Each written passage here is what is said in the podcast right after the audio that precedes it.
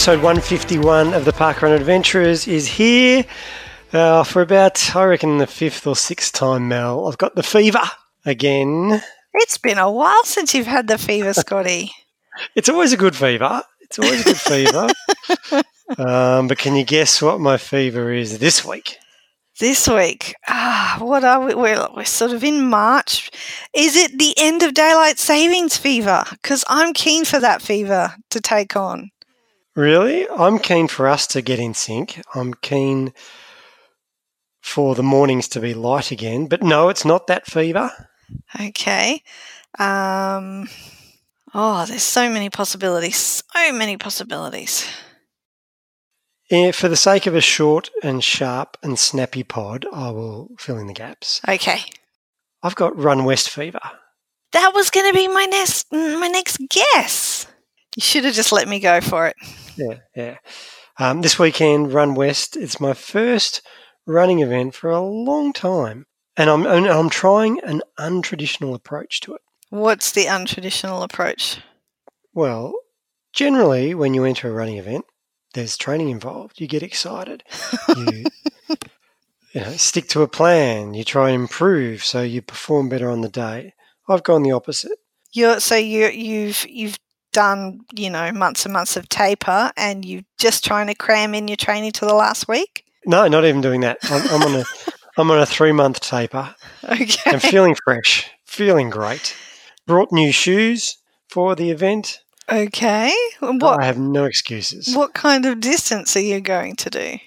Well, uh, there's 4K options and there's a 12K option. When I entered this, so I got caught up in the hype. Remember when we launched Run West or when they launched Run West? They said that if park runners enter and tell them that they're park runners, we'll fund more events. So I got swept up in all that and I entered. Like I genuinely entered, paid cash and got excited. And I also entered the 12K. So you got ambitious. Yeah, I did. I did. Uh, maybe a few regrets now. Like the 4K. the 4K sounds like a great Sunday morning of fun. 12K is just that bridge too far at the moment. But but we'll see. We'll see. You'll be right. Haven't you been doing all that that training and stuff like that with your like aren't you a coach now? I'm a coach, and that's what coaches do. Coaches stand around in tracksuits and tell people what to do. And I've been doing a bit of that. And people, and I'll tell you what. So last week we did a we we tried a mile race on the track with the group, and I was like a minute behind what I've what I think I can usually do.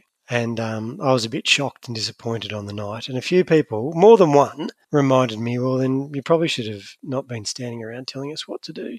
You probably should have Been training with us. Training with us. Did you say I'm the coach? Do as I do, do as I say, not as I do. yeah, no, I just walked away from them. Started, had a conversation with somebody else. Well, you bought Um, new shoes. Are you going to wear um, a new T-shirt so that you you have all the new apparel to chafe you in the wrong places and have a malfunction with? This is another dilemma for me because we're going to be there in the parkrun way. We're going to be with fellow parkrunners. So should I be in my apricot that had a had a misfortune with the washing machine in the UK uh, a number of months ago? Ooh. Should I be? Should I wear the milestone shirt that is really tight and doesn't really fit me much anymore, or should I wear the Parkrun Adventurers Christmas singlet? I don't It's even know. parkrun theme. I don't even know why this is a question, Scotty. No, you're right. You're right. Singlet all the way, right? Yep. Yep. Yep. No, you're right. Good, good. right. Good. I'm Solved glad that that's resolved. Run West Fever. Hey, well, good luck with all that. On theme because we've got a great interview coming up with a Run West ambassador, but we're doing things a bit differently for 151. We are. Everything's us about. well, I was going to say non traditional. but, you know, if you want to bleep yourself out in the intro already, then go for it. I think us about's okay. Well, by doing things backwards or, or non conventionally, we've actually got a, a couple of roving reports, or at least we've got reports submitted by roving reporters who weren't actually roving. We do have one um, of the steadfast Channel 5 news crew who is doing it the traditional way. Thank you very much, Melissa Ellis. Uh, but we have got, um, yeah, like I said, reports from Mark and from PK, who has risen to the challenge. Actually, both their reports are about a bit of a challenge this week, Scotty. So, um, yeah. And also, our guest interview. She's not actually a park runner. So, while normally we speak to the converted, those people who are massive fans of parkrun and what we do, we chose to speak to somebody this week who's never done a parkrun and tried to convert her instead. Yep. Future parkrunner. Future. Yes, there's a lot of promise there, or at least a lot of promises. So we're gonna we're gonna throw it over to PK. He does the um, he does an intro for us. So take it away, PK. Uh, the story you're about to hear is true. The names have not been changed because everyone's innocent. Well, I am anyway. G'day, uh, excellent park run adventurers. It's PK.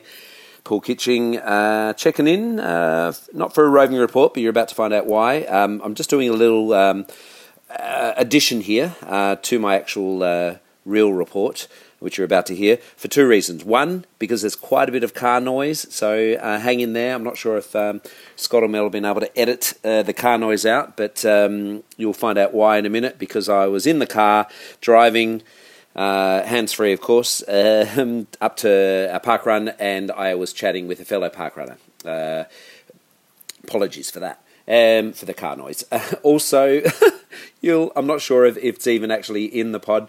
Um, Scott may edit it out, but um, there is a, an errant bee um, at one point uh, manages to buzz around in the car whilst we're doing 110 on the freeway uh, out of Adelaide, and um, but we managed to um, yeah to deal with it. The reason for the bee, um, I'm not going to tell the long story, but the reason for the bee is that we got up like mega early to pick up uh, the park runner that we uh, we took up to Mount Barker, um, and I don't know why there were crazy bees around my house, um, like you know, hovering around a light. You know, the only light that I turned on, trying to be quiet to leave the house quietly at 6 a.m. Um, and um, and of course, one of them managed to get into the car. We didn't think that it was around, but of course it is. So it's a pretty funny light moment uh, within there. So I thought I better just um, cover that. excuse me, cover that off. Anyway, that's it. Um, sit back and enjoy the the ride and the chat. Cheers. Uh, good morning. Uh, this is uh, Paul Kitching, uh, PK, to all the uh, parkrun adventurers uh, out there. I know it's been a while. apologies, I've been a bit missing in action because, um, yeah, I, I don't, I, don't know, hashtag kid sport, hashtag life.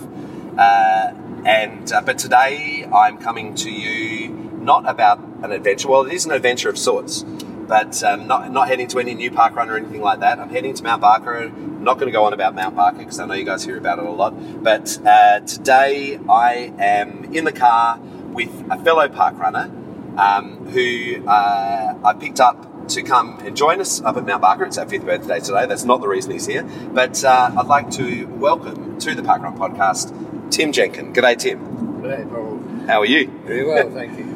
Good man. Now, um, Tim uh, is in town in Adelaide. Um, I'll, I'll, probably get him to tell the story, but the reason um, Tim is in town is uh, that Daniel Radcliffe. Okay, so we all know Daniel Radcliffe, Harry Potter, etc. He is in Adelaide at the moment to film a movie called Escape from Pretoria. Uh, it's about um, a man and his fellow prisoners who were uh, put in jail uh, in 1970.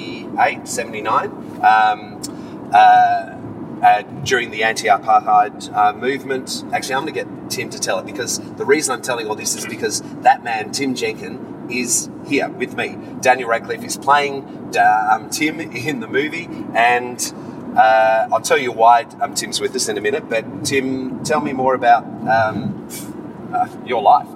I mean, I suppose, oh. well, not everything. not everything's a very, very long story. No, but um, so, uh, so you, uh, th- this movie is about you um, uh, having, you know, being put in jail and then escaping from jail. Yes, that's correct. Uh, as you mentioned, I was involved in the anti-apartheid struggle in the 1970s. That was the heyday of apartheid, and uh, I was an activist doing underground work, so to speak, uh, spreading literature for the African National Congress, which is the ruling party today, and. Um, uh, together with a mate of mine, the two of us were doing this work, and after a couple of two and a half years, we got arrested.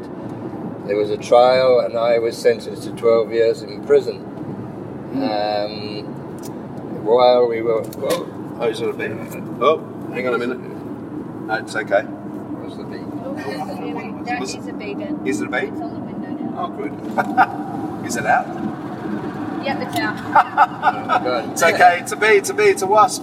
Uh, I did warn Tim that there could be a, um, a bee uh, in the Yeah, car. As soon as I start talking, I know. you- As soon as it comes out, you out. didn't believe the story. It's- Oh, that's another long story for another time. But anyway, um, uh, so yeah, so So I ended up in uh, Pretoria prison, which in those days was the special uh, prison for white male political prisoners. As you know, under apartheid, everything was divided up. Nelson Mandela and his colleagues were on uh, Robben Island, which is a tiny little desolate island off the coast of Cape Town. But Pretoria is a thousand miles away uh, in the north of the country.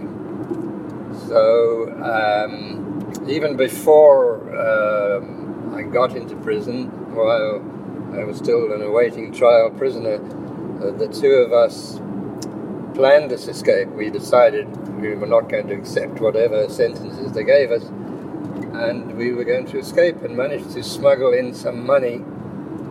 and a book called Papillon that taught us oh yes, of course. inspired us and taught us how to think about escaping. And uh, the two things that this book, well, it told many, uh, gave us many tips, but the main thing was that every escape has two stages, the one is to get out of your prison, and the second stage is to get away from it.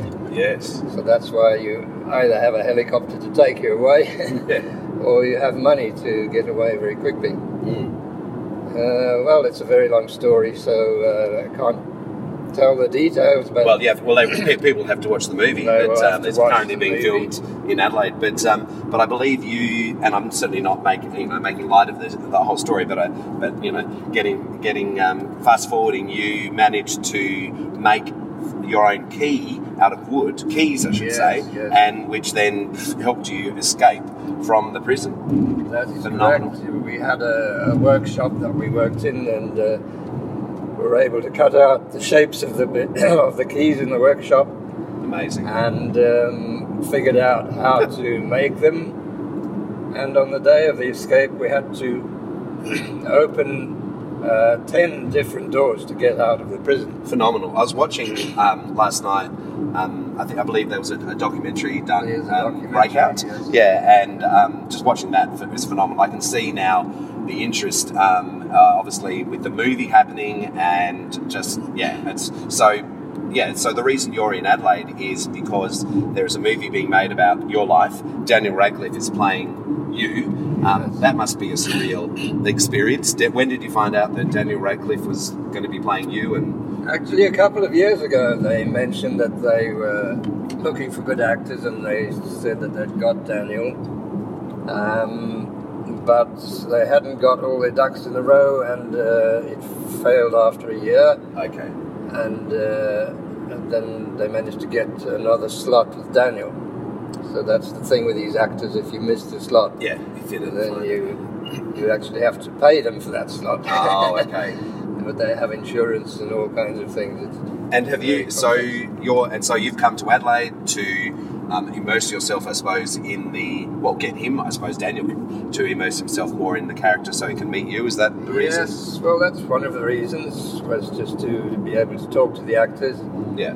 to get them to understand the um, well, the psychology of being a prisoner and what it means. And uh, I've, I've tried to help him along the way. Mm. Um, we did have a few Skype chats before that. Okay. When I was still in Cape Town. Yes. So, um, and so it must be. Um, surreal, as I said, or crazy experience to to be on the set. Um, I believe, and you said the other, that you were an extra the other day. Um, that must have been a crazy yes, experience. It was a very, very strange experience. uh, we were sitting in the simulated uh, visiting room, and he was sitting right next to me. So he's me, and I'm Yeah. just some other prisoner. and uh, he was waiting for his uh, visitors who didn't turn up. Ah, right. Uh, and I was talking to my visitor. then and yeah, it must be. Oh, look, uh, it, it's been it's been great to having having um, you know the, the film being made here in Adelaide. Um, it's been really good. Uh, there's been a lot of interest. The, the, the town's been you know shut down. There's been um, a few times where you know major streets in the city have been transformed into uh, the 70s, and so um, so yeah, you, you, you've, you're the man that's uh, stopped our town. I'm sorry about that. if I caused any not a- traffic no, jams. you No, know. it's been, it's been really good. Yeah. And um, but tell me more about so that so the reason.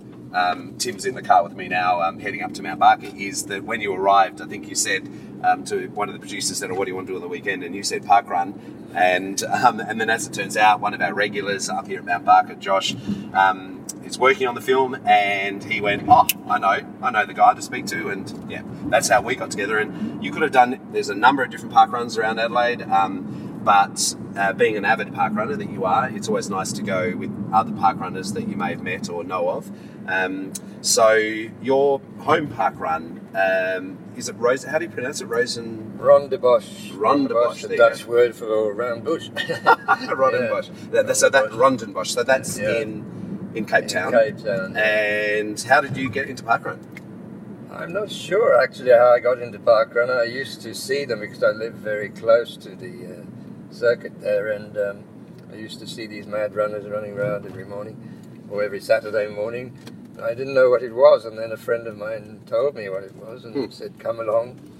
I was a bit skeptical, and I signed up and got my barcode and and joined it. And after that first one, I was hooked. Yeah, well, it gets like, and, and you've that's how it done 46.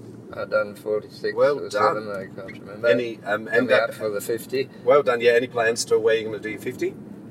Well, I guess I'll be back home again at that stage. Um, you also um, uh, you got a PB last week. Well done. Yes, I did. 2304. Yes. That's mighty fast for uh, for a man in of your um, well, you're you're not young, you're not old, um, but you've done very well. Yeah, Good work, mate. yeah, yeah, yeah.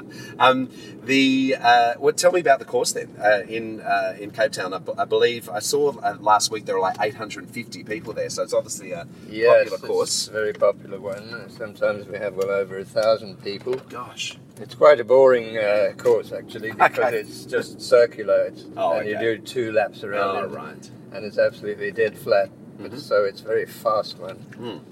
Uh, there are other- ones. Uh, there's many in Cape Town. There's something like 15 of them. Oh gosh, or even more, depending depending on what, how far you go. sure.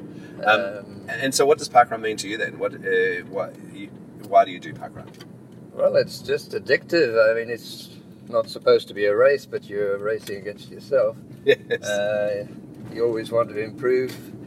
And fortunately for me, my time just keeps coming down, Well done. every time I do it. yeah. I tend to run faster in uh, the cooler weather. Okay. Uh, my time always comes down in in June. Well, we've just arrived in um, Mount Barker and it's 18 degrees up here at the moment, so Mm. Celsius, that should be nice. Um, so, uh, were you? Um, have you always been a runner? Were you running like in prison, or you know, were you keeping fit there? Um, I was always good at running, but I was not interested in sport when I was at school. right. And um, some of the uh, sports uh, masters recognised that I was a runner and tried to get me to come, but I didn't really participate. Mm. In the prison, we used to run every morning. Yeah, would you- uh, I'm, yeah, I'm not sure if you know, but there are Yeah. now park runs in prisons. oh, really? Yeah. So in the UK, I know there are. Mm. Um, don't quote me on this. I'm sure Scott or Mel will um, uh, uh, confirm. but um, Yeah. I know there are a number now of park runs in prisons, and it- and it's been Yeah. um, a fantastic um, exercise for those people to um, well, to exercise. What's that, Dummy? Yeah. Stay fit, absolutely. Sorry, that's um, Ez, uh, my little uh, uh, producer assistant in the back, um, holding the phone. So yeah, I am interview. I am interviewing uh, Tim whilst we're on the, in the car, but it's okay, everybody. I'm uh, um, got my hands on the wheel. Um, but um, and thank you, Ez. Was there anything else excellent that I was going to ask Tim that I've got uh, listed there? See, I've got I've even got the questions here. You know, you've got to be prepared for these things when you're chatting with fellow park runners. Um, but it's uh, yeah, it's we're, we're up here for the um, Mount Barker fifth birthday, so it should be a lovely day up here. Uh, what about do people recognise you? Oh yeah, so do people recognise you um, at park run, or are you just another park runner? Just another park runner. Just another park runner.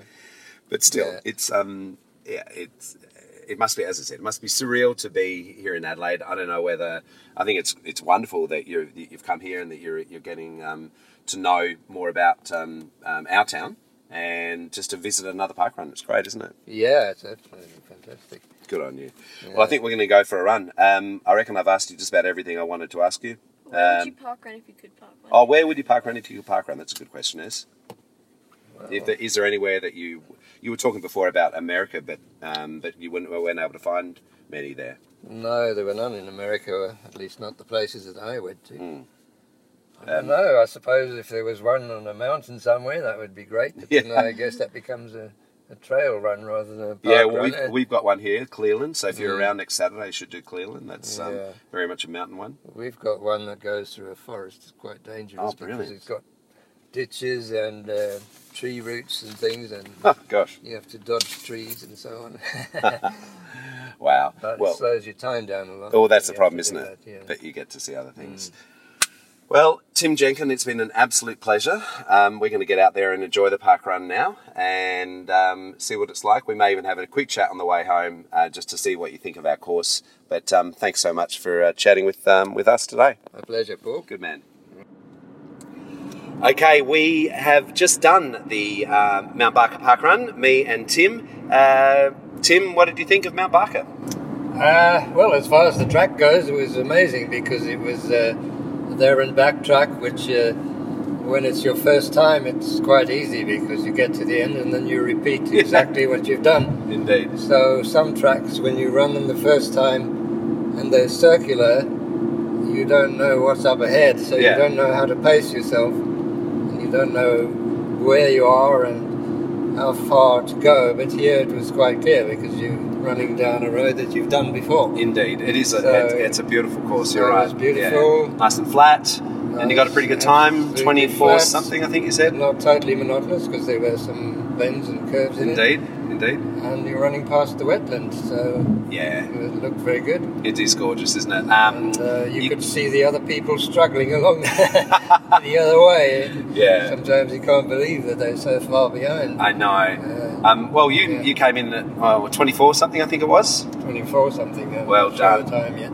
That's great. Well, that's a PB for Australian, if the Australian course anyway, right? Uh, it must be, yeah. no, well done. Good on you. Yeah, we had fun. We had a great turnout for, for the Mount Barker fifth birthday. 375, I think it was in the end, which is well over our record. I think our previous record was 295. Lots of people in orange and lemon. We had paces, lots of cupcakes celebrating our fifth birthday. So another awesome parkrun day. Great to have um, you uh, in the country and in uh, South Australia. Hope uh, the rest of your stay here in Adelaide goes well. Uh, and um, I suppose we'll have to try and look out for you in the movie whenever it comes out, Escape from Pretoria, and see if we can recognise you as a as a random extra. Hey. Good on you, Tim. Thanks so much, mate. All right, Paul, thanks very much. Cheers, mate. Hey, Scotty, I mean, obviously there was heaps in that PK interview to talk about. But you know what caught my attention right at the very beginning was where he was talking about driving hands free. And I didn't know we had those cars in Australia yet. They're coming. Well, he's he's pretty sophisticated. He's a fancy man. yes, he's got all the technology happening. but just the idea of, you know, having a chat in a car and your hands aren't on the wheels while you're driving, that freaks me out a little bit. So lives life on the edge, does our PK. So we set PK the challenge. We threw it down, and um, for him to remain in the crew, he, he stepped up. His next challenge is to get Daniel Radcliffe uh, on the podcast. We don't aim low around here. You know what we're like with our challenges. We know he likes to run.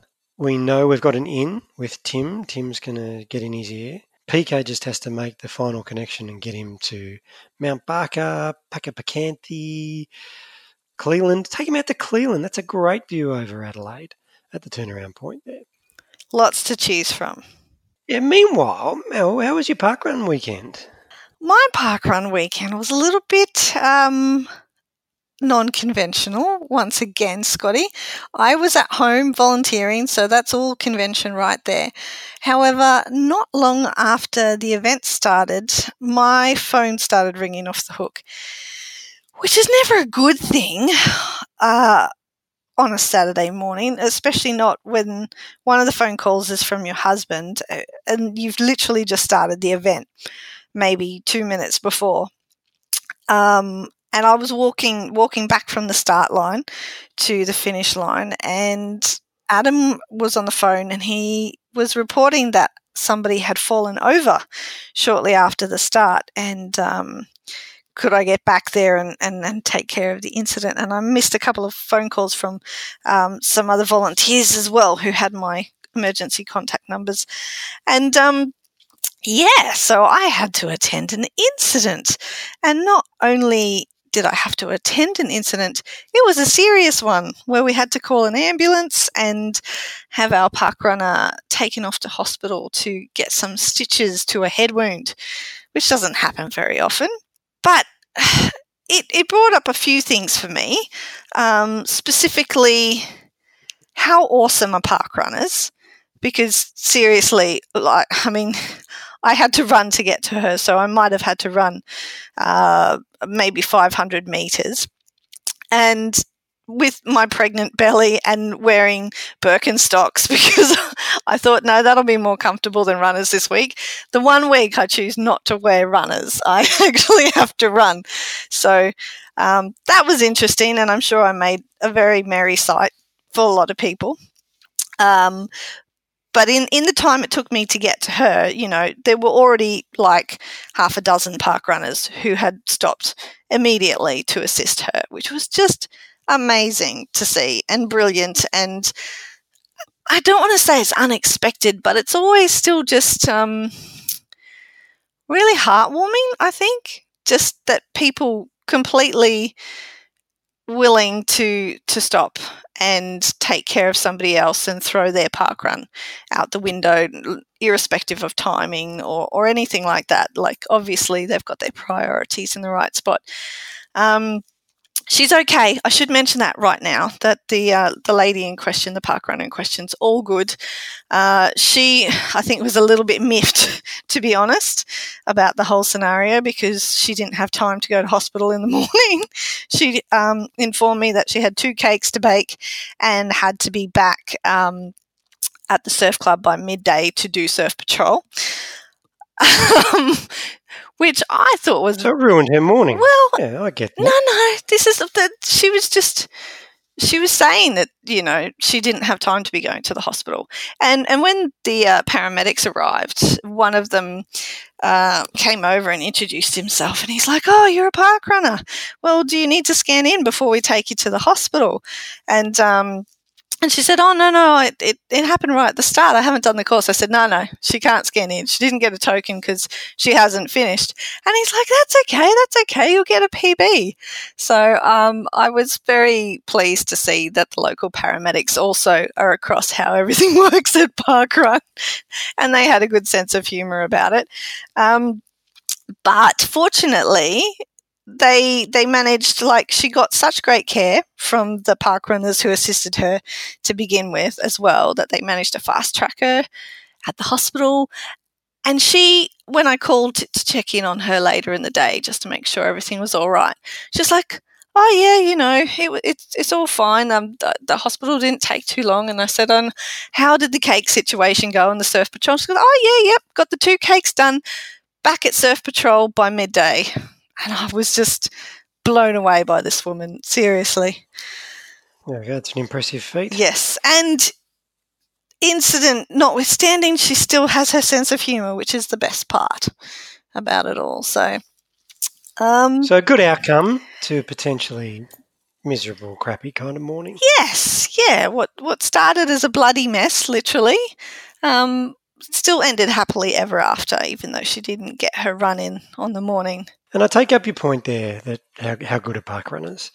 And I'd, I'd like to believe, Mel, that most people, and definitely almost all park runners, would stop and assist someone. Like you'd have to be a pretty miserable person to see somebody fall down or injure themselves and sort of keep running or jump over them on your journey to a PB or Jump over them. That would be that, that would be a bit extreme. Like, yeah, you would hope, Scotty. You would hope. And you did. So thumbs up, thumbs up to the Kiwana Park runners. Yes, but where were you on the weekend? Were you at home? Um, no, well, home. No, I wasn't at home. Westerfolds is home, but I went to Darebin, back to Darebin, playing the long game on my P index. Ah. Really, like, really working on that 9, 10 P index. um, 'cause Mel, not many people, like, that's that's a tough one That's a huge one to get. That's that's a lot of.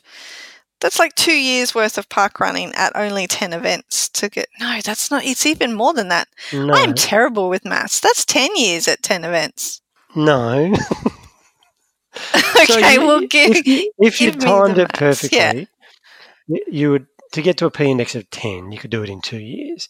So if you went to ten different events ten times, That's a hundred. Yeah, yeah. So I was right the first time. Did you say no to me when I said it, that's two years of park running? It's. I thought you were going somewhere else. I thought you were going somewhere else. But yes, you're right. I'm easily Yeah, but I haven't confused at the that. moment, Scotty. So if I give you the right answer the first time, don't don't make me try and review my maths. it's not going to end well. anyway, so the p index is all about and, and heading to Darebin, tick that box, and I, I do. You know, I love Darebin. And how is um how is your P index like?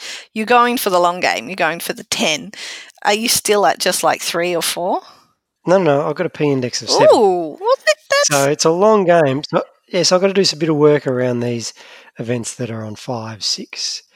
But I'm really Yeah, close. but that- that- really when close. you're at seven already. That's not that long of a game. no. Hmm. Hopefully by the end of the year. Hopefully by the end of the year.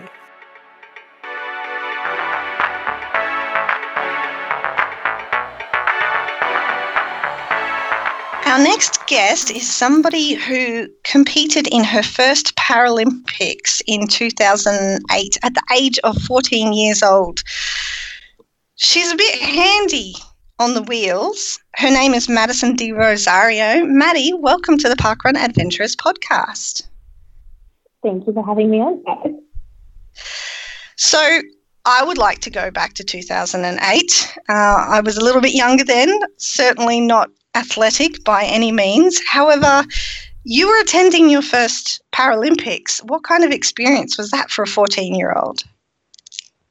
I was. That was unreal. Beijing was uh, so intense. It, it wasn't something I was expecting at all. Um, none of us were. We were um, we were training for, for London at the time with, with the big goal being 2012 and I got a, a call up for the relay because they um, were one person down and I was kind of essentially just like filling a spot in an emergency. And that was about six months out that we started to really explore that option. And I just got thrown into this entirely different world and we're going, you know, on my first, you know, overseas trip with the team and just being so I guess amazed and, and, and blown away by what life was like and then and then Beijing itself was unreal. I think I was definitely very spoiled. The Beijing was an amazing games and everyone who's been to, you know, previous ones definitely says the same thing. They, they, they put on an incredible show. It was, you know, a, a full stadium and, and I was very lucky to get to race in that. But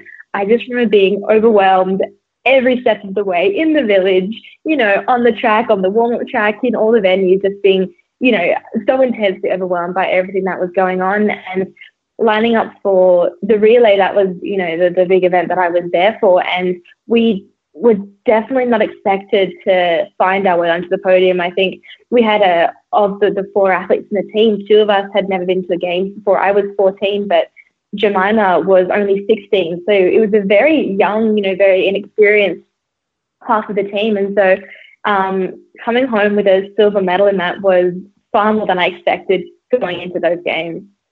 Now, Maddie, Beijing was a number of years ago, but I have this perception that you sort of burst onto the scene and you're still relatively young. I imagine like 10 years plus is not really bursting onto the scene in your eyes. You've been doing this for a number of years now, putting in a lot of work.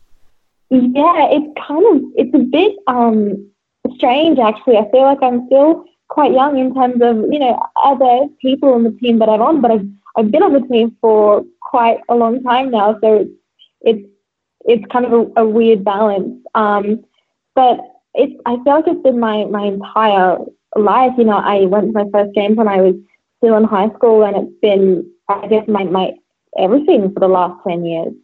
And you don't just participate in relays either. You're you're a multi-distance athlete, which I've got a whole bunch of questions about how that even works. Not just focusing on one thing, but have you got a favorite distance? I do, I do. I think the um the five thousand on the track is is a real big one for me. It's this combination of you know, it, it's so tactical and, and you need to be so fit to be dominant over the distance. And you know, you have to be consciously aware of what everyone else is doing, but at the same time, you have that that fitness kind of factor that comes into play. I feel like the 5K is just this combination of absolute everything that I love about wheelchair racing thrown into one. And and I do love the marathons. I love how you know how much you have to push yourself and and how I guess how extreme it is. And and I love that. But I think in the marathon, you kind of have to find the rhythm, and and that's a, p- part of the a part of the distance, a part of the game is you know finding that rhythm and you know just ticking the kilometers over. Whereas the 5k, you're kind of on the entire time, and and everything that you do matters. And I love that part about it. It's very intense. Hey, Maddie, you know what else is 5k? Park run. the park Now, we call the park run adventurers. Um, but uh, you haven't you haven't been to a park run yet. But uh, we're gonna we're gonna try and get you there. You're living out near uh, Rhodes, so is is park Yeah, run something I'm has, has come on gonna- your radar, or is it is it appealing to you? It, I'm not going to be a difficult person to convince, to be honest. I live so close. Um, I feel like I live in my little like training bubble though, and I, you know, just focus on on you know, I guess doing what I do. But you guys are so close. There is no reason for me not to get down to one. So, what do you normally do on a Saturday morning? Saturday mornings are usually a long push. I think this Saturday morning I have a 25k roll. Okay, so that works out perfectly for parkrun because you can use it as a little warm up. Like just you can you can just head on down and then 5k warm up and then do the rest of your 20 well the 20 on top of that super fast or whatever whatever speed you need to do. Heaps of people train that way with parkrun. They just chuck it in the middle or at the finish or at the start. It works out well. All you need to do is remember your barcode. I actually really could. It's actually quite a practical thing to do. It's actually, I really, really could. Okay. Well, we're going to be scanning the results at Rhodes over the next couple of weeks, so we hope to see one Maddie de Rozario. I'm guessing you're going to be up the front. You will be first finisher, um, so we'll be looking out for that. Now, one thing I want to know, Maddie, is that the Parkrun Adventurers, Mel and I aren't quite the um, athletics aficionados that we may come off as. I I want to know some, some of the more basic, simple questions of being an elite wheelchair athlete. What's like the skill is in the pushing the wheels. I'm, I'm taking I'm taking it right back. So you have to have a lot of upper body strength and a lot of endurance. Yeah, look, I think there's so many ways to approach wheelchair racing. Um, there's, I guess, sort of two different kinds of athletes. There's athletes that are able to apply a lot of power, and they're, you know, obviously more your sprinters, and that's kind of a different style of pushing. Um, and that's kind of that constant acceleration, like constantly building momentum. Whereas then you kind of have your athletes more like myself who are better at maintaining that momentum. Like I take a long time to get to a high speed, but I'm quite efficient when I push. And so that kind of allows me to just kind of slowly, kind of just slowly build on what I put down and then maintain it. But if you ask me to get to a high speed quickly, it's just not, I'm completely incapable of doing it. So I feel like there's two very distinctive styles of wheelchair racing. Um, and one through 400 is very much that power. You have to have that, that strength and just that raw power. And then 1500 and up is more, you know, the building on that momentum. And the 800 sort of sits in the middle, and that's I I struggle with the event because it's you're racing athletes that have that power and that explosive sort of ability, and then you know I'm kind of approaching it from the other side of it, and it's it's kind of interesting. But I definitely think there's two different ways to approach wheelchair racing. Well, for somebody who struggles with 800 meters, you don't do too badly having a world record in it. Meanwhile, I'm going. I'm going to. Um, I'm going to ask some of the basic questions too, because I'm I'm just fascinated with with the whole um, methods and styles and things like that. Like, there's obviously a reason that you use both arms on both wheels at the same time rather than one arm on each wheel, like in turn. Um, where do wheelchair athletes chafe? Chase. Okay, Yeah. so I know we're chafe. I've been there, done that. Yes. um, my ribs get very bruised from sitting in the frame. So where the side of my body or my rib cage touches the frame, I get really bruised, and that rubs, especially over the course of a marathon, um, quite badly.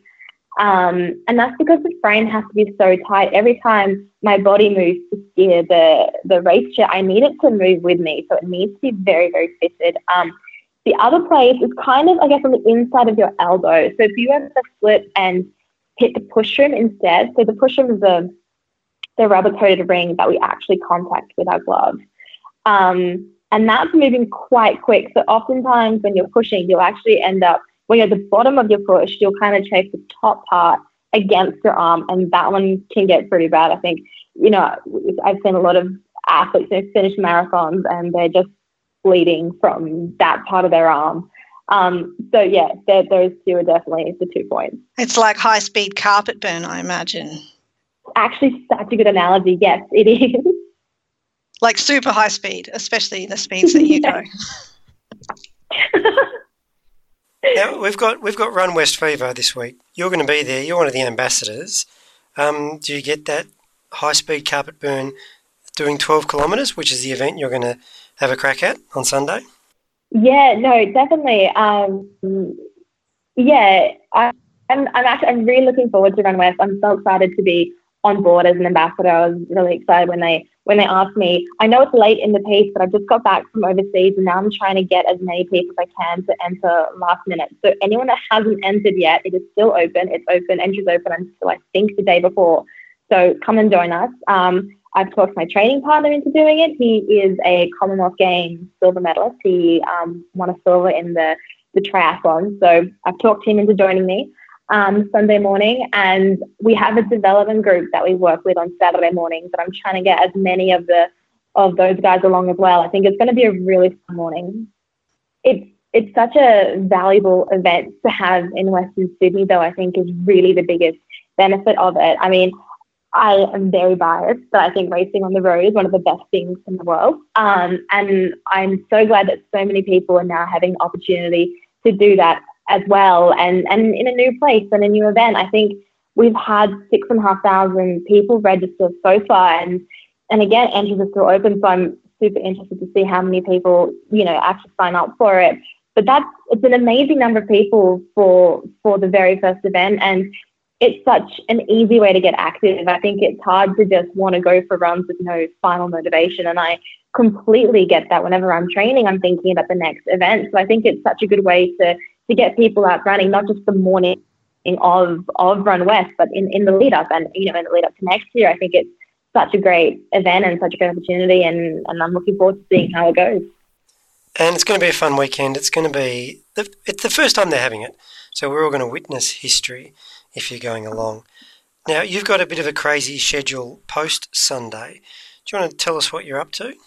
Yeah, um, yeah. My whole year is we've kind of packed as many races into it as possible this year. We're seeing how it goes. I've never done this many um, events in my life. Um, but the week following um, Run West, we have our nationals here in Sydney, so I'll be racing on the track there. Um, I'm just doing the, the 1500 on the track. And then the following week, I'm heading overseas. We've got Boston Marathon um, in early April, mid April. Um, and then two weeks later, we've got London Marathon. So I'll be doing both and, and staying overseas between the two. But I've never done Boston before. So I'm really interested to see how it goes. My coach um, is Louise Savage, and she has been so excited since I accepted my invitation for it. It was, I think Boston Marathon was kind of her baby. It was her, you know, her favorite marathon. She's won it multiple times. She's raced it an unreal number of times, and she's hasn't been back since since she was an athlete. And so she's been like just constantly so excited. Every time we're doing specific Boston training sessions, she's just like so unbelievably excited about it. Um, so I'm really looking forward to that. I, again, I've, I've never raced it. I've just heard so many things about it. It's such an elite marathon, so I'm looking forward to that. And then I'm very excited to get back to London for the London Marathon. It's also the World Championships Marathon this year, which throws in a little added pressure and a little added something. But um, it's the only marathon major that, that I've ever won. I was so surprised um, to win it last year, but I've never had to return to to a marathon as a defending champion. So I'm also nervous, but the, the course suits me and, and I love the race. I love the organisers. And so I'm definitely looking forward to that one. No pressure at all, returning champion. Um, I'd like to ask London, I mean, th- there's a lot of cobblestones in London. Does the marathon course take in cobblestones? And if so, how, how do you cope with that in the wheelchair? They actually cover them um, for the most. The, the actual course stays on on the road, thankfully, but over the bridges where all the joins and stuff exist, they're um, they're actually covered in, in carpet, which is tricky to push over anyway. Um, it's definitely tough, but it's better than you know getting a tire caught, in, you know, in a crack or or, or a cobblestone or something. So yeah, they actually cover all the those parts of the road. And are you going into into these events as favourite? Um, no, definitely not Boston. Um, it's a it's an overall Boston's a downhill course, and I'm one of the lighter athletes, and so I don't actually coast particularly well. So I don't actually think Boston is a course that's going to play to all of my strengths. So that one's more just working out, you know, where I fit in that field and and getting to know the course and, and seeing how that's to work into my program coming up. And in terms of London, I think despite winning it, I, I won it in a, in a sprint finish with four other women. And so any one of us could have crossed that line first. I don't think it was anything about necessarily being stronger or, or, or faster. I think I just made a break at a time that worked and I was able to hang on to it. So I'm definitely not, um, I, yeah, definitely not going in, in as a favorite. I think our, our field of wheelchair races at the moment is so competitive and so strong. The world record was broken in Berlin last year and by Manuela Schär and, and she'll be there and, and Tatiana McFadden, who's been so dominant over marathons for the majority of my career will also be there. And, you know, there's, there's so many others. So no, I don't think so. I really do think it's, it's anyone's race. It's just a matter of, of running a, a smart race and, and putting ourselves in the best possible position. And how do you do that when when you're training? I guess I mean you've got so many different races and events on, but they're all different distances. How how do you focus on one particular distance like when when you know this week you're racing this distance and then next week you're racing that how do you how do you train to be good at all those things at the same time? Complicated actually. Um, we're lucky in wheelchair racing we can span a larger number of distances um, far more comfortably than, than a runner can.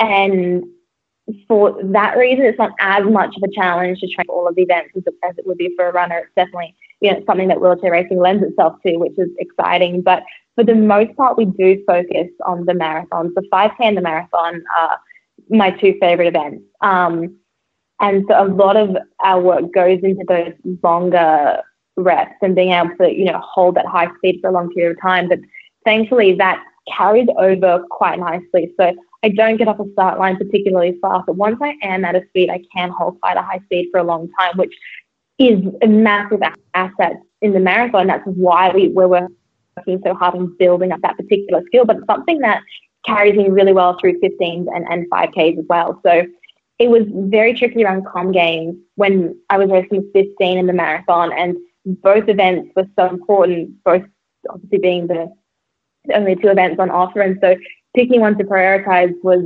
impossible. So trying to make the training work and, and work on the specific skills to race them both, you know, within a week of each other was very, very challenging. Um, and it's not something that I would necessarily like had be doing all the time. Um, but for the most part, we focus on the longer stuff. We focus on the marathons, and those skills carry me over through the longer stuff on the track. I'm exhausted hearing about um, all the distance you've got to cover, Maddie. Um, I tell you what, I'm going to I'm going to look out for you on Sunday at uh, Run West. I'll be able to find you. Um, that might be easier. But I'm also going to be looking out for you in the Rhodes Parkrun results. Maybe when you come back, we'll give you time when you come back from London. I want you to dedicate your training solely towards parkrun. Um, so thanks for joining us on the Parkrun Adventures this week. It's been a pleasure catching up with you. Thank you for having me on.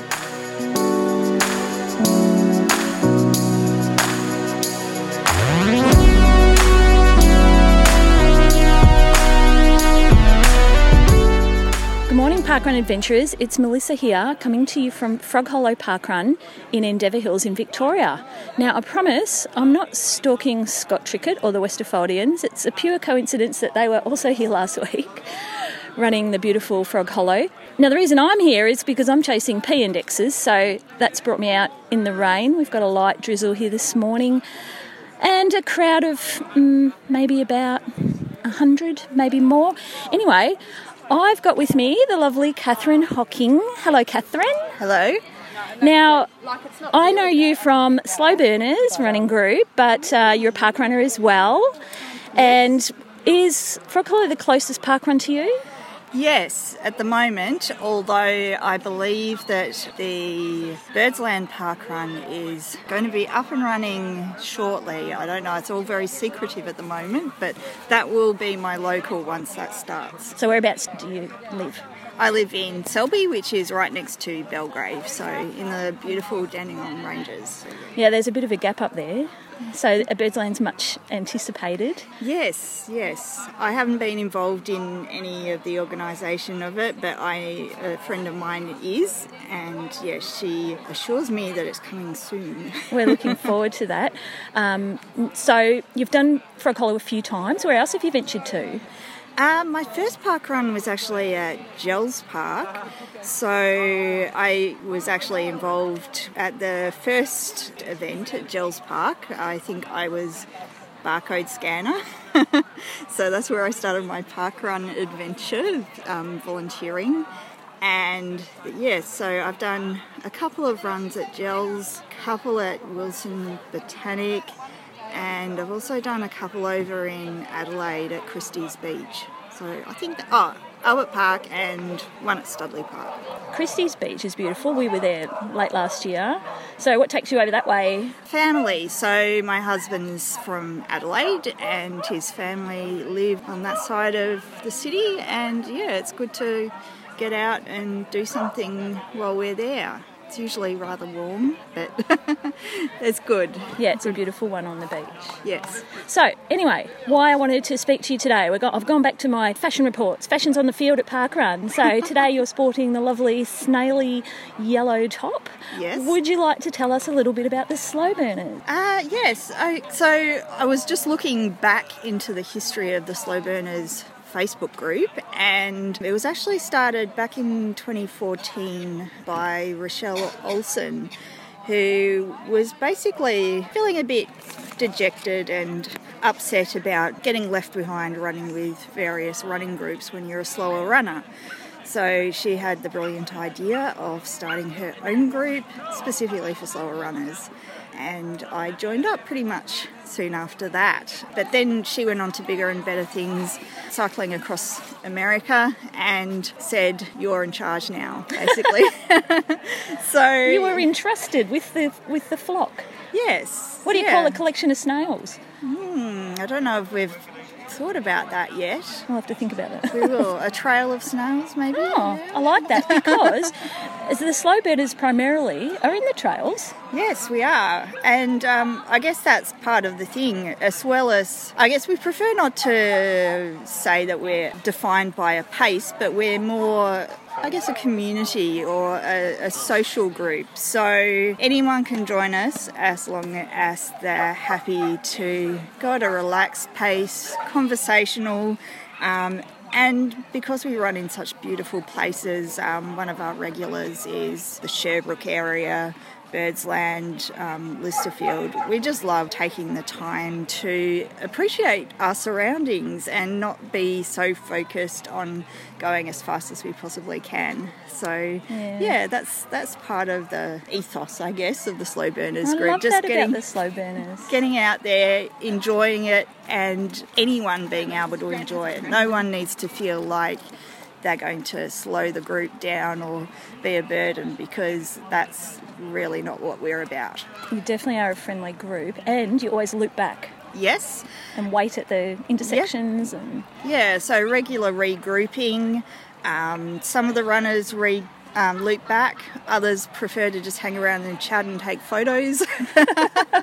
but yes, um, no one ever gets left behind, and we do our best to make sure that no one feels pressure to hurry and keep up with the group. People have different abilities. Some people might be great at chugging up the hills, others may be better at going downhill or on the flats. So everyone's got their own strengths, and we like to appreciate that. And your husband coaches as well, doesn't he? And mm. yourself, you both do a little bit of coaching? Yes. Yes. And you take um, regular training runs. I know before roller coaster, the slow burners were regularly out um, doing the doing the loops, hmm. getting familiar with the course. Yeah, so um, I think it started about 2016 when we, um, in the nicest possible way, bullied one of our members into um, entering the 21k at Marysville, and that's when we actually really started thinking about training plans and preparing people for particular events. And yeah, it's sort of been part of the group ever since.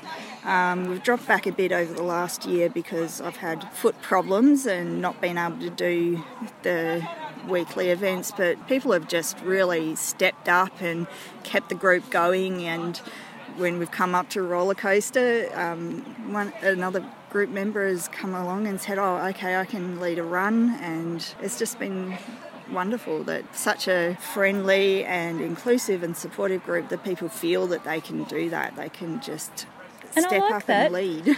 because it's not just the elites that need to be prepared and have a training plan and, and work their way up to these kinds of things. So, you mm. know, hmm. your average person, they need to be just as prepared. They need to know about hydration. They need how to they need to know how to carry their gear out on course, mm, yeah. um, how to pace themselves. Yeah. They need to be prepared. So yeah, and especially I guess with the increasing popularity of trail events, a lot of people who may never have run on the trails before are increasingly um, entering events such as roller coaster, two bays. Um, Wonderland, the Trails Plus events, and it's quite a challenge, some of them, especially um, the ones based in the mountains. You've got to worry about hills and a, a, half marathon that you may be able to run on the road in two hours. You're not going to do that in on Mount Dandenong. So I might have learnt that the hard way.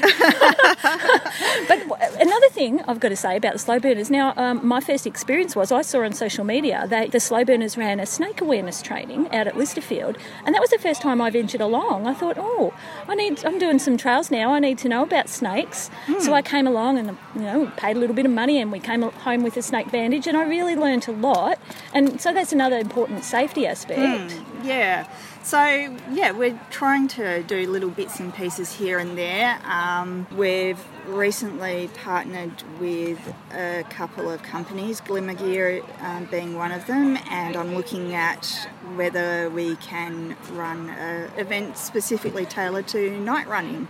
A lot of people may never have run in the dark except in out on the road where you've got um, street lamps. So uh, the difference between running on the road and having light provided for you, as opposed to having to bring your own light and deal with the, the differences. I guess the main one I find is that your depth of perception changes a, a lot when you're running in the dark with a headlamp as opposed to in the light. And when you're doing that on trails, that's something that you really have to be aware of. So, yeah, we're looking at um, really what we can do to prepare people for the events that they might want to do, and whether that be um, learning about what to do if you come across a snake or get bitten by it, or how to tackle those hills, or how to run in the dark with a headlamp. We're sort of trying to, um, yeah, get Cover people it all. prepared. Yeah. and so, well, your husband Paul, he's actually no um, no slouch when it comes to running. He does quite good, doesn't he? Yes, yeah, he's a very speedy snail, and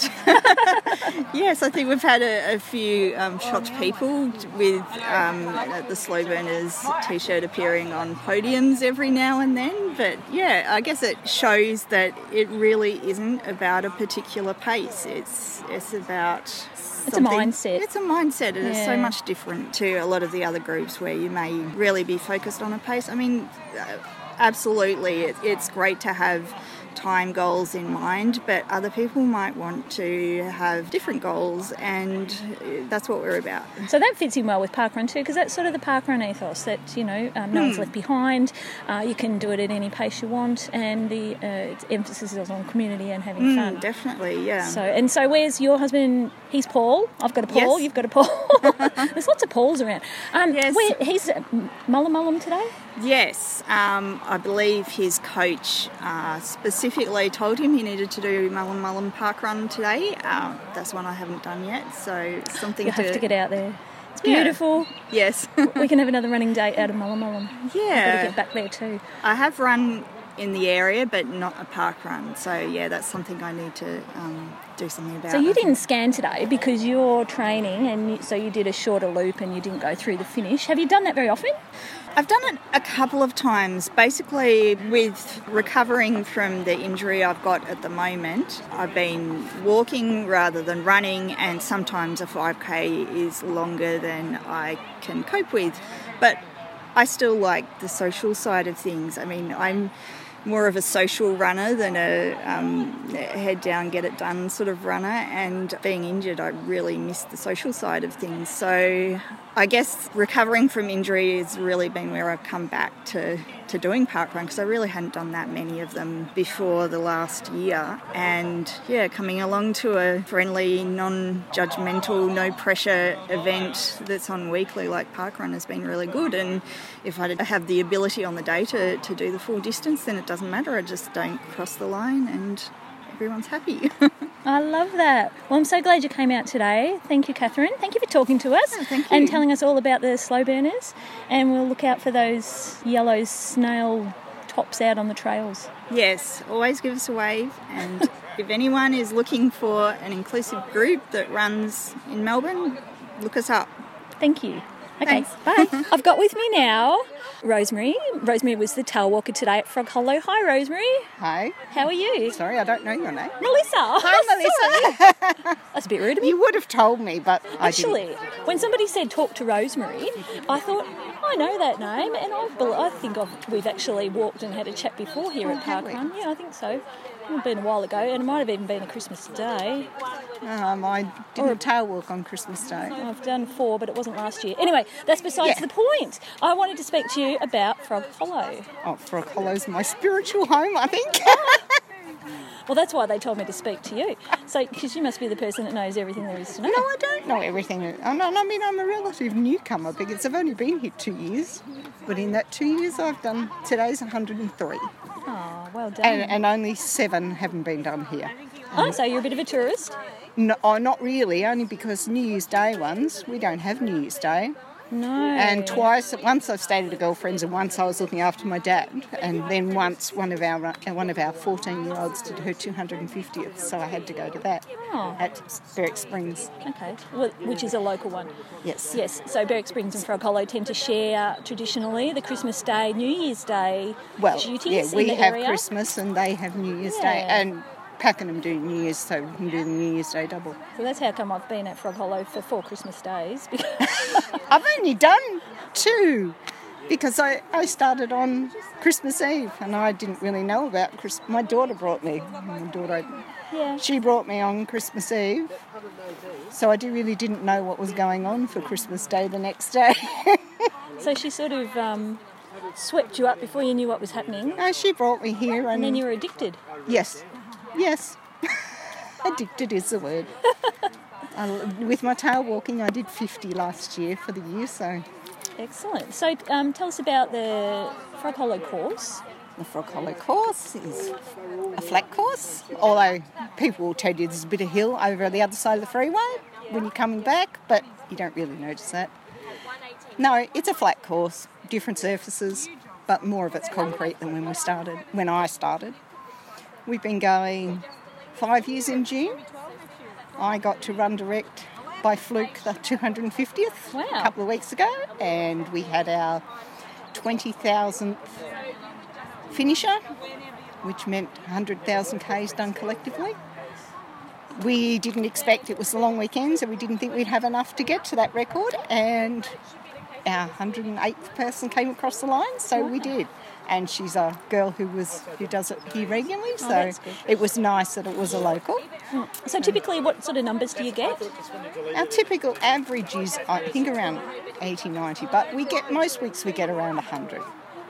Last week we had 176. I'm not sure why. Oh, yes, I do know why. Because a group had been doing a 12 week or 6 week program at Westerfolds and they came here because Westerfolds is a hilly course. Yes, So and they- your reputation is to be quite a fast course.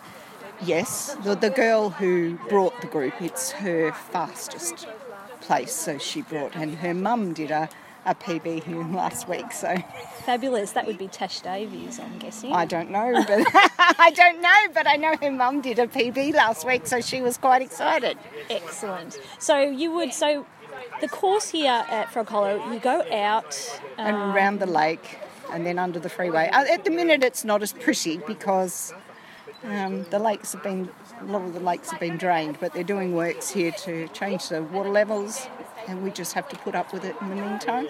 That's okay. These things happen. It'll be come back. Yeah, doing better, no doubt. It'll so- be, it will be, and recently got some new cygnets. Last year, one of our adult swans was killed, and we lost a couple of cygnets. So it was very exciting to see another batch of. And there's only two. It's out of season. Hopefully, it's a little bit earlier than last year's out of season babies. They came later, and I don't think they made it through the winter because I don't think. Because they were too young, I think the cold was probably too much for them, or a fox got them. But your mascot for your park run is a frog. Is frog, Ribbit. Of course. Ribbit, that's his name. Yes, his name's Ribbit. And are you already planning a theme for the upcoming birthday? They're thinking about it, but we've been told to think about it. That's as far. Okay. So I don't know the theme yet in June. All right. Well, thank you for talking to me, Thank you. Rosemary. It was lovely to hear a little bit more about Frog Hollow. And um, I love Frog Hollow. I'll see you again soon. Thank you.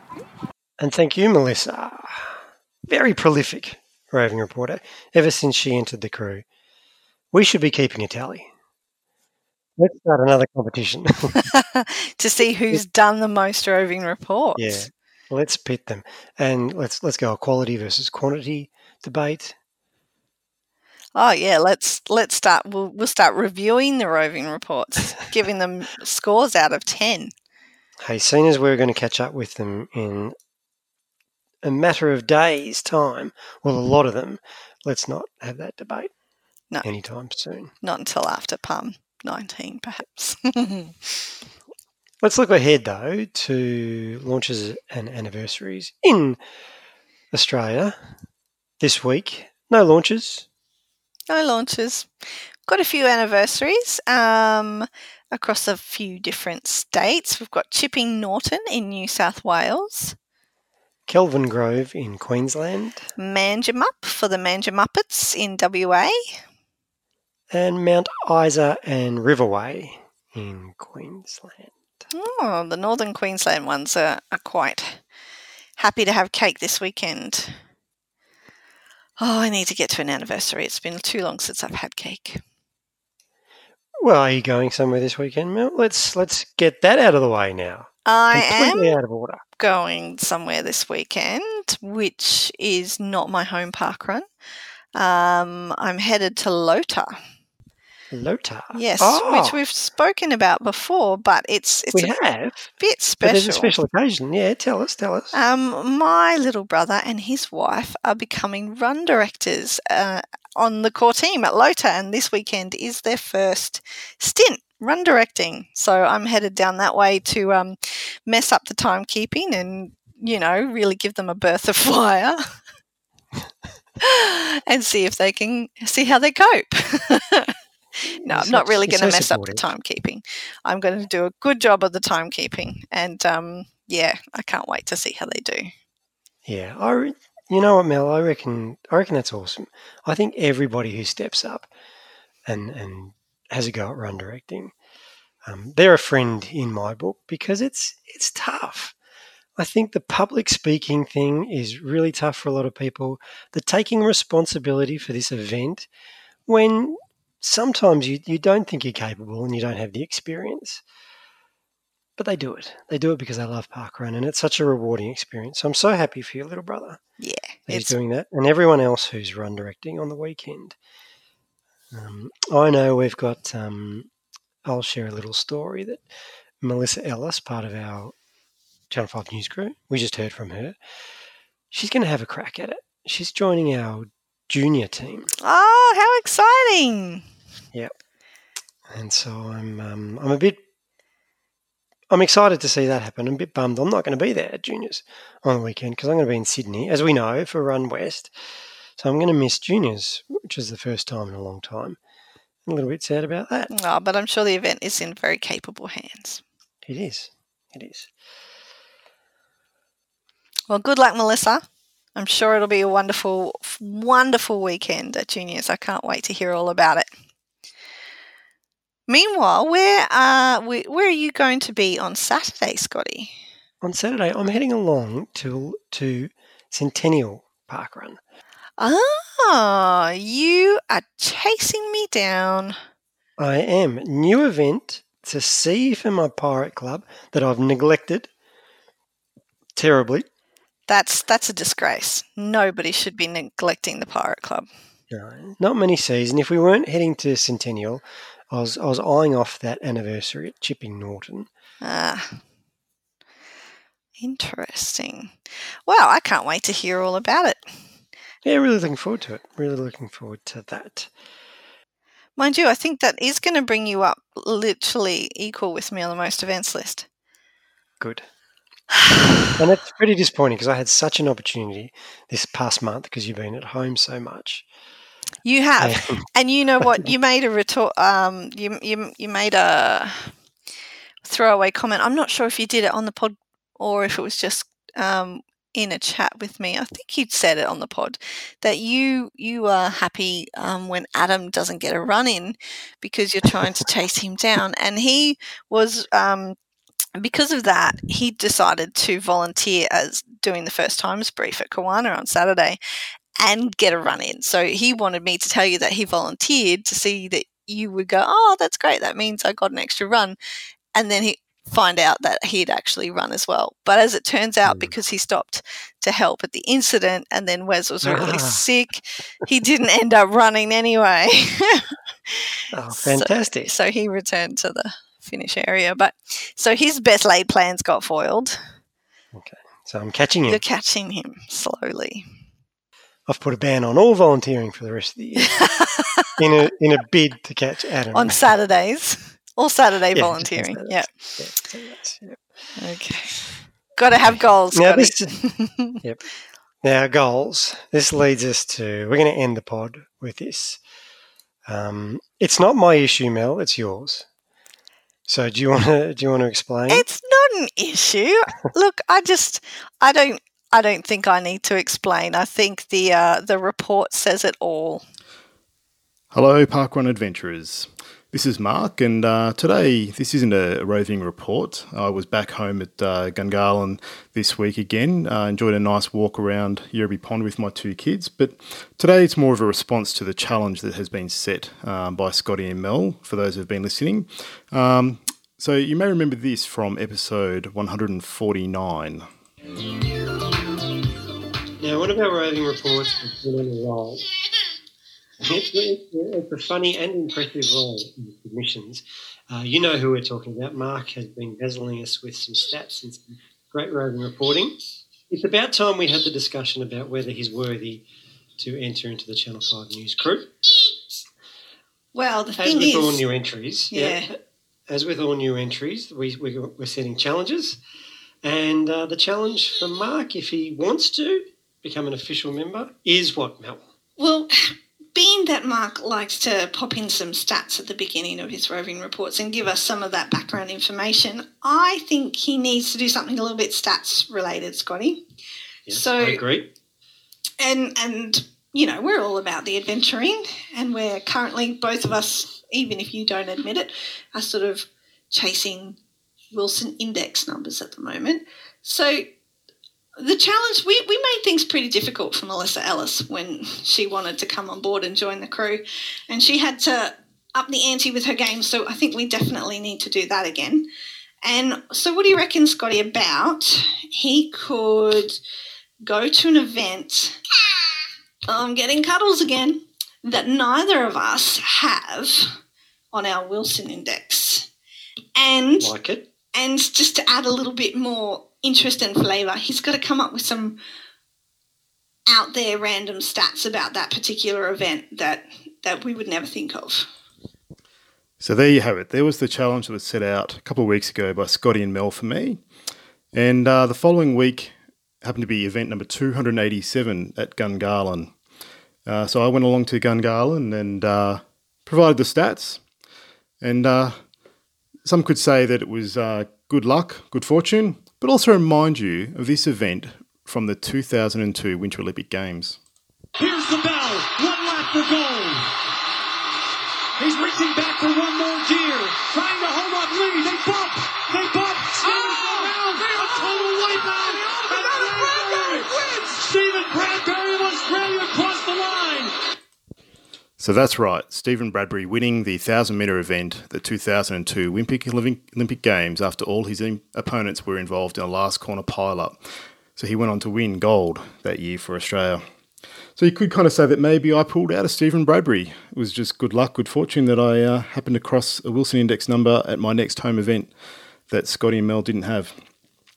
And uh, in response to that, this is what Mel came back with. Scotty, I feel like I've been foiled. Well, I thought we were setting a hard task for Mark because it can't be easy. It can't be easy to join the Channel 5 news crew. Like, Melissa had to go hunting. She had to take donuts and pineapple chocolate, you know, to lure Amel and Scotty to the events that she was attending. And what has Mark done? He's just happily happened across a Wilson index. And see, this is the thing. I don't think we, I think, I think, I, I don't want to use the word cheat because it wasn't a cheat. He played by the rules. I actually really enjoyed listening to all, all the information about Gungahlin. So nailed that. Totally nailed that. But I think to make things fair, the Wilson index number needs to be under 100. So there you go. There's the new challenge set by Mel. And Mel, I will accept this challenge. I will point out though that there are only five numbers that neither that both of you do not have. So I will go out and I'll try and find an event that you haven't done yet on your Wilson Index and uh, put in a report accordingly. Might take me a while, so watch this space. Mark out for now. Scotty, I am the first to admit that I am not often wrong. Ooh. I didn't However, was coming. Mark made some excellent points, and and I have never laughed so much in a roving report. I think as when he played the little clip from the Bradbury um, gold medal, and you know what? That it is a perfectly legitimate argument. And he is spot on. So I am going to retract what I said last week about setting the bar a little bit higher for him to enter the Channel 5 news crew. I think he's done it with that little So stellar, yeah, with that stellar He's in. report right there. Mark, you're in. You've made it. I don't think Scotty's going to disagree with me. Um, No, and the studio audience agrees as well. Don't we love our studio audience? Now, um, the only thing is, if he wants to achieve gold level status, then he can choose to accept as he as he already has. He's accepted the challenge with the Wilson Index, where we've got like less than four that are both the same. Um, so if he wants to do that in the future, that's completely up to him. However, he is a member of the Channel 5 news crew. I'm sure the crew will be very happy to welcome him. And congratulations, Mark. Thank you for entertaining us with that report. I really enjoyed it, even though you weren't roving anywhere or anything like that. Um, love your style. You've got exactly the sense of humour we need on this crew. Okay, so we'll tackle the gold level status question at the beaches in two weeks' time. Now, just two, just checking for your benefit. Not next week; it's the week after. Yes, there's Okay, still so be you're clear. I'm clear. Our listeners are clear. Not this weekend.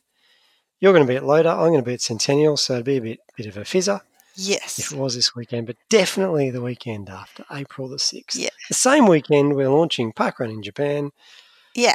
Massive weekend, which will be bigger in the park. Oh, look, uh, it's just, it's insane, really, isn't it? I mean, it just goes to show our level of commitment and passion for this podcast that we have chosen the exact same weekend as a launch in another country, an inaugural launch for a new country coming on board on the same weekend as the anniversary of Parkrun in Australia, the eighth anniversary of Parkrun in Australia as well.